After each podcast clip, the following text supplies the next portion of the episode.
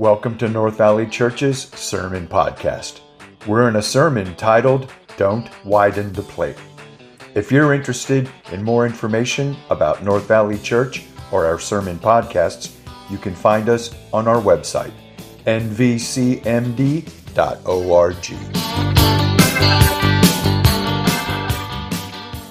Good morning, North Valley. Once again, my name is Jim McBride. I've been given the opportunity to speak to you today. Pastor Dan and Pitt G are downstairs helping in the children's ministry, so it's the least I can do to allow them that time to spend with our North Valley kids. And as has become the habit with me when I speak, I like to have one of our North Valley kids involved. So we're going to start off uh, today's sermon with Reagan, and Reagan's going to come read one of our focal uh, verses for us. Jesus answered, I am the way and the truth and the life. No one comes to the Father except through me. John 14, 6. Let's give Reagan a hand. Thank you, Reagan. So I know it is Super Bowl Sunday. Yes, football is my favorite sport. It's what I played in college, it's what I'm passionate about. And yes, I know I'm standing here in a baseball jersey, and I had some of the, the children wear their baseball hats or baseball jerseys that play baseball. And I've got this home plate sitting here. All that will make sense before I'm finished, I promise. The title of today's sermon, whoops, is Don't Widen the Plate or drop it. Don't widen the plate. The main thing that I hope to accomplish today is to have an honest discussion about where I think we are in society today. Let me share a few examples. How many of you have heard of CJ Stroud? CJ Stroud was a rookie NFL quarterback this year. He was a standout quarterback at Ohio State University. He just completed his rookie year as the starting quarterback for the Houston Texans. The Houston Texans are a historically bad franchise. They lose a lot more games than they win. Through the play of CJ Stroud, first year head coach DeMeco Ryans, they won their division they made the playoffs. Not only did they win their division and make the playoffs, they beat the Cleveland Browns in their first round game. And yes, I know all of you Ravens fans out there know that the Ravens beat the Texans in round two. But to take a team that has been historically bad and had only won three games in the two years prior to the playoffs in your first year as an NFL quarterback speaks a lot as to your talent. After the Texans won their first round playoff game against the uh, Cleveland Browns, Stroud was interviewed on the field. In that post, inter, game interview, the very first thing that Stroud did was thank Jesus Christ. He mentioned his faith in Jesus Christ immediately. However, after that broadcast was over, when NBC posted the video on their social media channels, they cut that out. That was how the interview started. That was the very beginning of the interview. That was the first words that CJ Stroud spoke. NBC saw fit to cut that out of the social media postings. The story doesn't stop there. Later that same night, Stroud was being interviewed by Scott Van Pelt of ESPN. Scott Van Pelt's question was Give me an answer that does not involve your faith.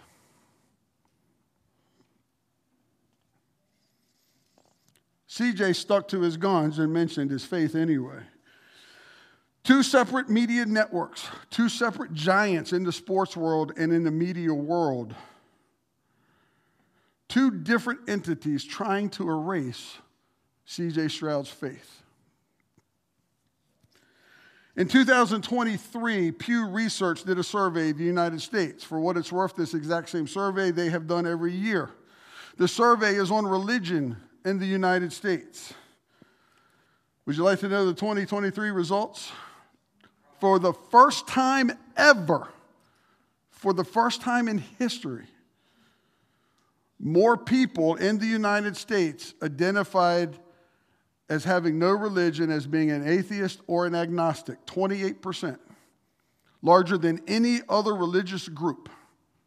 28% are in the group they call the nuns, the nones, N O N E S. We don't believe in anything. We don't believe in any God. We don't believe in religion, period. When my now 28 year old daughter was in a public high school on the Eastern Shore, her freshman year at lunch one day, she was sitting at the lunch table by herself, reading her Bible in a public high school. An adult volunteer, not a paid staff member, was just an adult volunteer helping work on a volunteer basis in the lunchroom, came up to her and told her she couldn't read the Bible in the school. You better believe the school office got a phone call. We got an apology, which I didn't want her to care about. We were also told that it is not a school policy, and if she wanted to read her Bible, she could. And they apologized on behalf of this volunteer.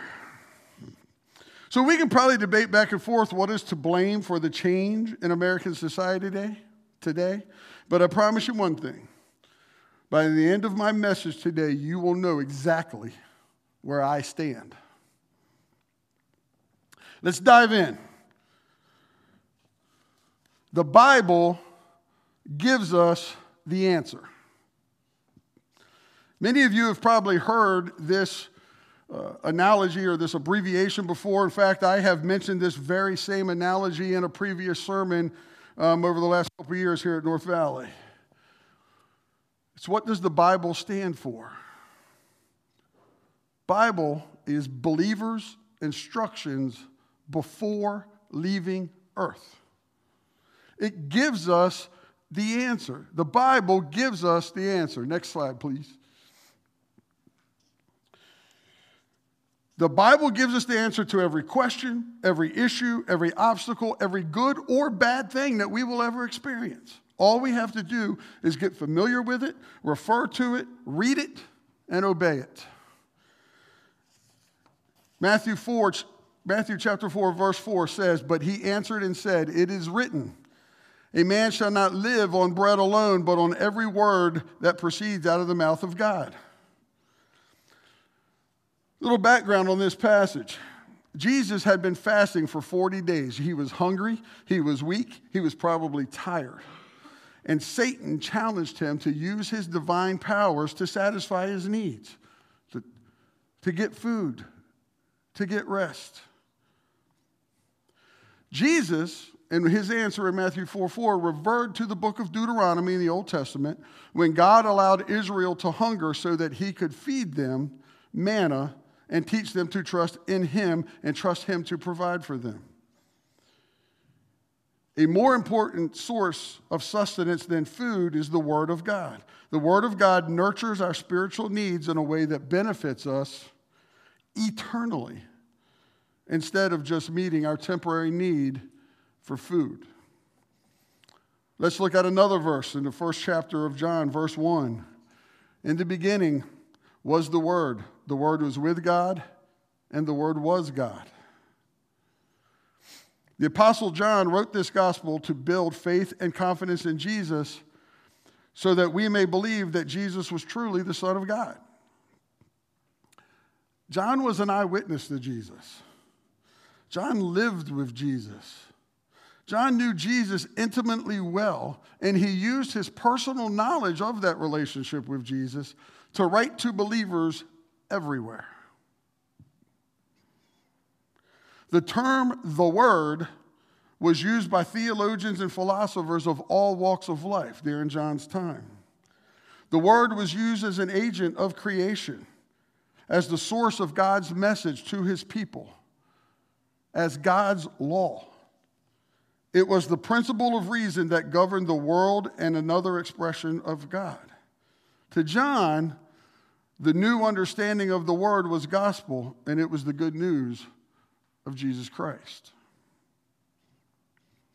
The next verse we're going to discuss, I'm not going to spend as much time on. Pastor Dan mentioned it in his sermon last week, but it comes from the book of 2 Timothy. All scripture is inspired by God and is profitable for teaching, for reproof, for correction, for training in righteousness, so that the man of God may be adequate, equipped for every good work. I believe that verse is pretty self explanatory. The scripture is inspired by God so that believers are prepared for every good work. So, for these, those of you who are following along in the outline in the bulletin, Jesus, I'm sorry, the Bible gives us the answer. Whoops, now I can't see. Good thing I have part of it memorized. All right, so now we are going to move into the verse that Reagan shared with us. John 14, 6, and I added verse 7 as well part two of your outline Jesus is the answer. Jesus said to him, I am the way and the truth and the life. No one comes to the Father but through me. If you had known me, you would have known my Father also. From now on, you know him and have seen him. In this verse, Jesus is answering the question from Thomas. Thomas said, Jesus, how can we know the way? Jesus declared that he is the way to God because he is the truth of God and the life of God. What this verse does is emphatically state that Jesus is the exclusive, the one and the only way to God. Only one way, not many ways. Only one way exists to God, and that way is Jesus Christ. Let's look at how the book of Acts puts it. Acts chapter 4, verse 12. And there is salvation in no one else, for there is no other name under heaven that has been given among men by which we must be saved. You might know somebody that feels this way. Many people believe or react negatively to the, not believe, react negatively to the fact that Jesus is the only way to salvation. How many of you know someone or have had a friend or an acquaintance that says, Well, I've lived a good life. I didn't do anything wrong. I don't get drunk. I don't do drugs. I've never been arrested. And they think that's going to get them into heaven. It's not. Jesus is the only way to salvation. And I want to remind you of something. The church did not decide this. It is the specific teaching of Jesus himself. God designated Jesus to be the Savior of the world, and no one else is his equal. There is no other religious teacher who died for our sins, who came to earth as God's only Son, or who rose from the dead. Our focus should solely be on Jesus, as there is no other way.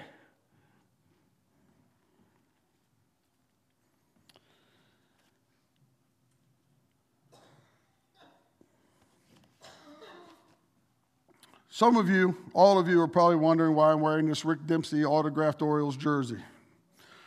Why I asked to play some baseball themed music. Why I asked some people to wear hats or, or jerseys about baseball. Or more importantly, why I have this home plate sitting up here next to me today? Well, the answer to the Rick Dempsey question is I'm an Orioles fan, and he's my favorite Oriole of all time. I played catcher, he played catcher. For those of you don't know, Rick Dempsey's the one that during rain delays used to run around with a pillow under his jersey and slide on the tarp in the rain and entertain the fans. He stayed involved with the team up until just a few years ago in an announcer stage and has held various roles with the team. My conclusion to today's message has a baseball theme. I'm going to relay a story that I came across at a time in my life when I needed to hear it. The time was October of last year, so it's pretty recent. And I'm going to go ahead and apologize. I'm going to be emotional. I'm going to get teary eyed.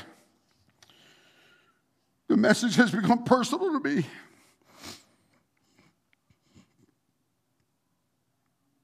It reminds me of both my father and my grandfather and the way they lived their lives. It's become a mantra for Patty and I recently as well. It also sums up what happens when we as a country don't serve the Lord. The speaker in this story is named John Scolinos. Coach Scolinos was a college baseball coach, and he died in 2009 at the age of 91. But he touched the lives of hundreds of baseball players and coaches everywhere. He is considered the best clinic speaker that the ABCA, and the ABCA is the American Baseball Coaches Association, has ever known because when he spoke, he spoke about more than just baseball. He was more than just a baseball coach. But his message was always clear coaches, keep your players, no matter how good they are, keep your own children, and most of all, keep yourself at 17 inches. Don't widen the plate. I'm sharing this story as it happened, as it was shared by a baseball coach that attended the American Baseball Coaches Association meetings. In January of 1996 in Nashville, Tennessee, more than 4,000 baseball coaches descended upon the Opryland Hotel for the 52nd annual American Baseball Coaches Association convention. While I waited in line to register with the hotel staff, I heard other more veteran coaches rumbling about the lineup of speakers scheduled to present during the weekend. One name in particular kept resurfacing, always with the same sentiment.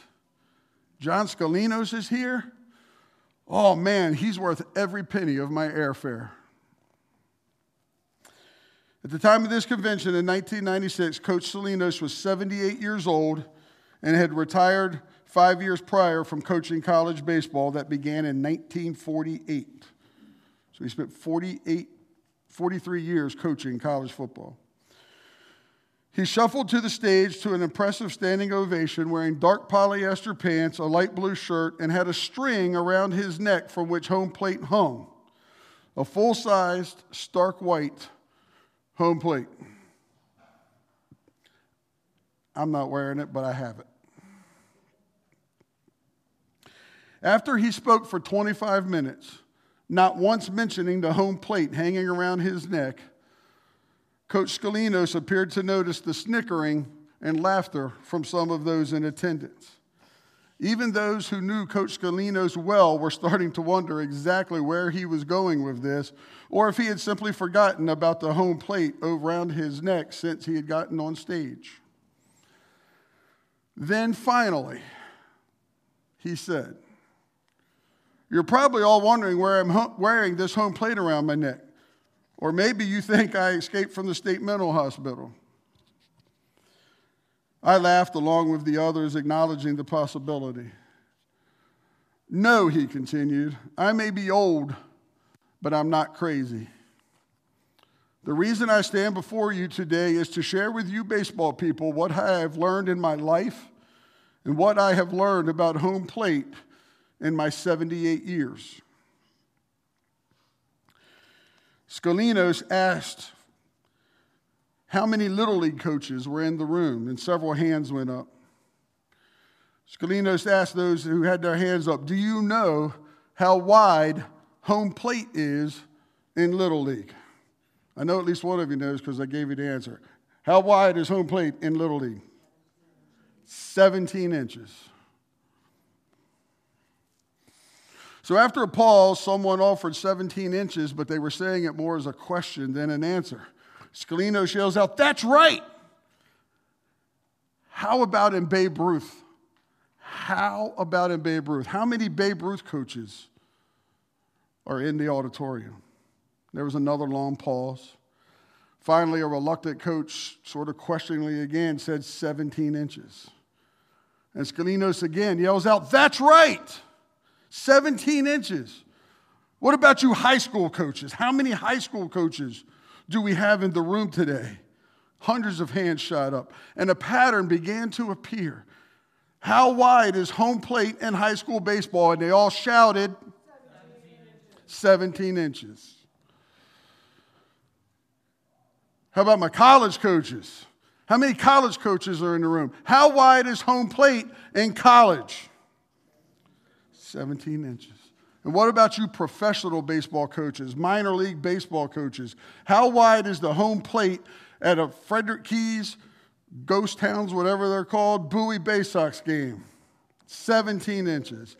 And finally, in the major leagues, the Orioles, Baltimore. I know we got a Phillies fan in here. How wide is home plate in the major leagues? 17 inches. And what do they do with a big league pitcher who cannot throw the ball over 17 inches of plate? They send him to the minors. Here's what they don't do they don't say, That's okay, little Jimmy. If you can't throw a strike over a 17 inch wide plate, we'll make it wider for you. We'll make it 18, 19, 20 inches so that you can throw the ball over the plate. We'll make it 20 inches so that you can throw a strike and not walk the batter. If you can't hit that, let us know. We'll make it wider still, maybe 25 inches. He paused, and he said again, Coaches, what do we do when our best player shows up late to practice? What about when our team rules forbid facial hair and a guy shows up unshaven? What about the guy that gets caught drinking? Do we hold him accountable? Or do we change the rules to fit him in? Do we widen home plate? 4,000 coaches grew quiet. The fog lifting as the coach's message began to unfold. Now you have to give me a second.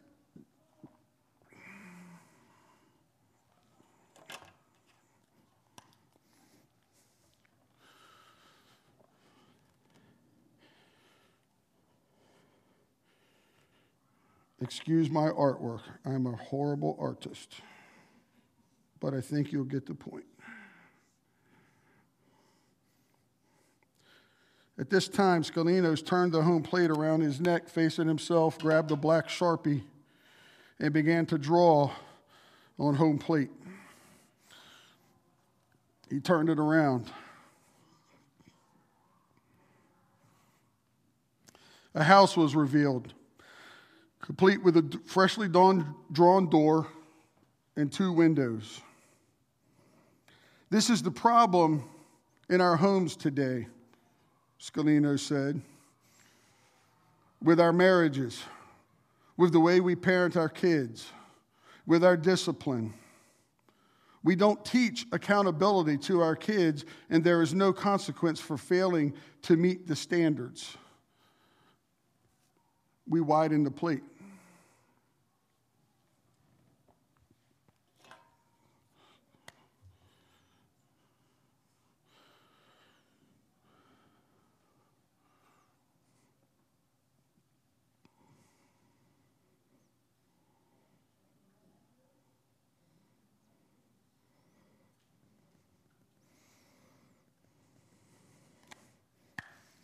Scolinos turned the plate around facing him again, began to do some little more drawing, apologized. Scolinos had a little American flag, but I had to draw the representation of an American flag because I don't have one. He turned the plate around and he said, This is the problem in our schools today. The quality of our education is going downhill fast, and teachers have been stripped of the tools that they need to be successful. They've been stripped of the tools they need to educate and discipline our young people. We are allowing others to widen home plate. And where is that getting us? He turned home plate around again. made one last drawing.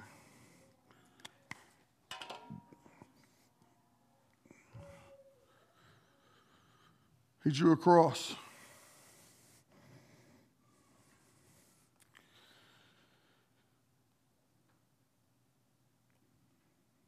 Silence filled the room.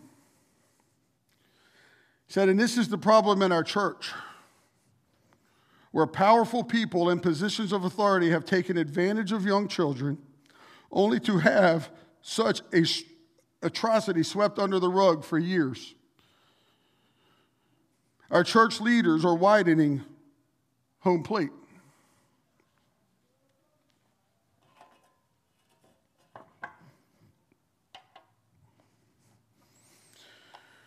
The coach who shared this story at this time said he was amazed. At a baseball convention where I expected to learn something about curveballs and bunting and stealing bases and how to run better practices, I had learned something far more valuable from an old man with a home plate strung around his neck. I learned a lesson about life, about myself, about my own weaknesses, and about my responsibilities as a leader. I have to hold myself accountable, and I have to hold others accountable to that which I know to be right, lest our families, our faith, and our society will continue down an undesirable path. In conclusion, Coach Scolinos said, If I am lucky, you will remember one thing from this old baseball coach today. And that thing is this if we fail to hold ourselves to a higher standard, a standard of what we know to be right, if we fail to hold our spouses and our children to the same standards, if we are unwilling or unable to provide a consequence when they do not meet the standard, and if our schools and our churches and our government fail to hold themselves accountable to those that they serve, there is but one thing to look forward to dark days ahead. As I talk about the last verse, I'm going to ask the worship team to come back up. The last set of verses comes from Joshua 24. I apologize. The outline in your um, bulletin has the right verses, but it has the wrong blanks up top. The blank should say it's time to follow the answer.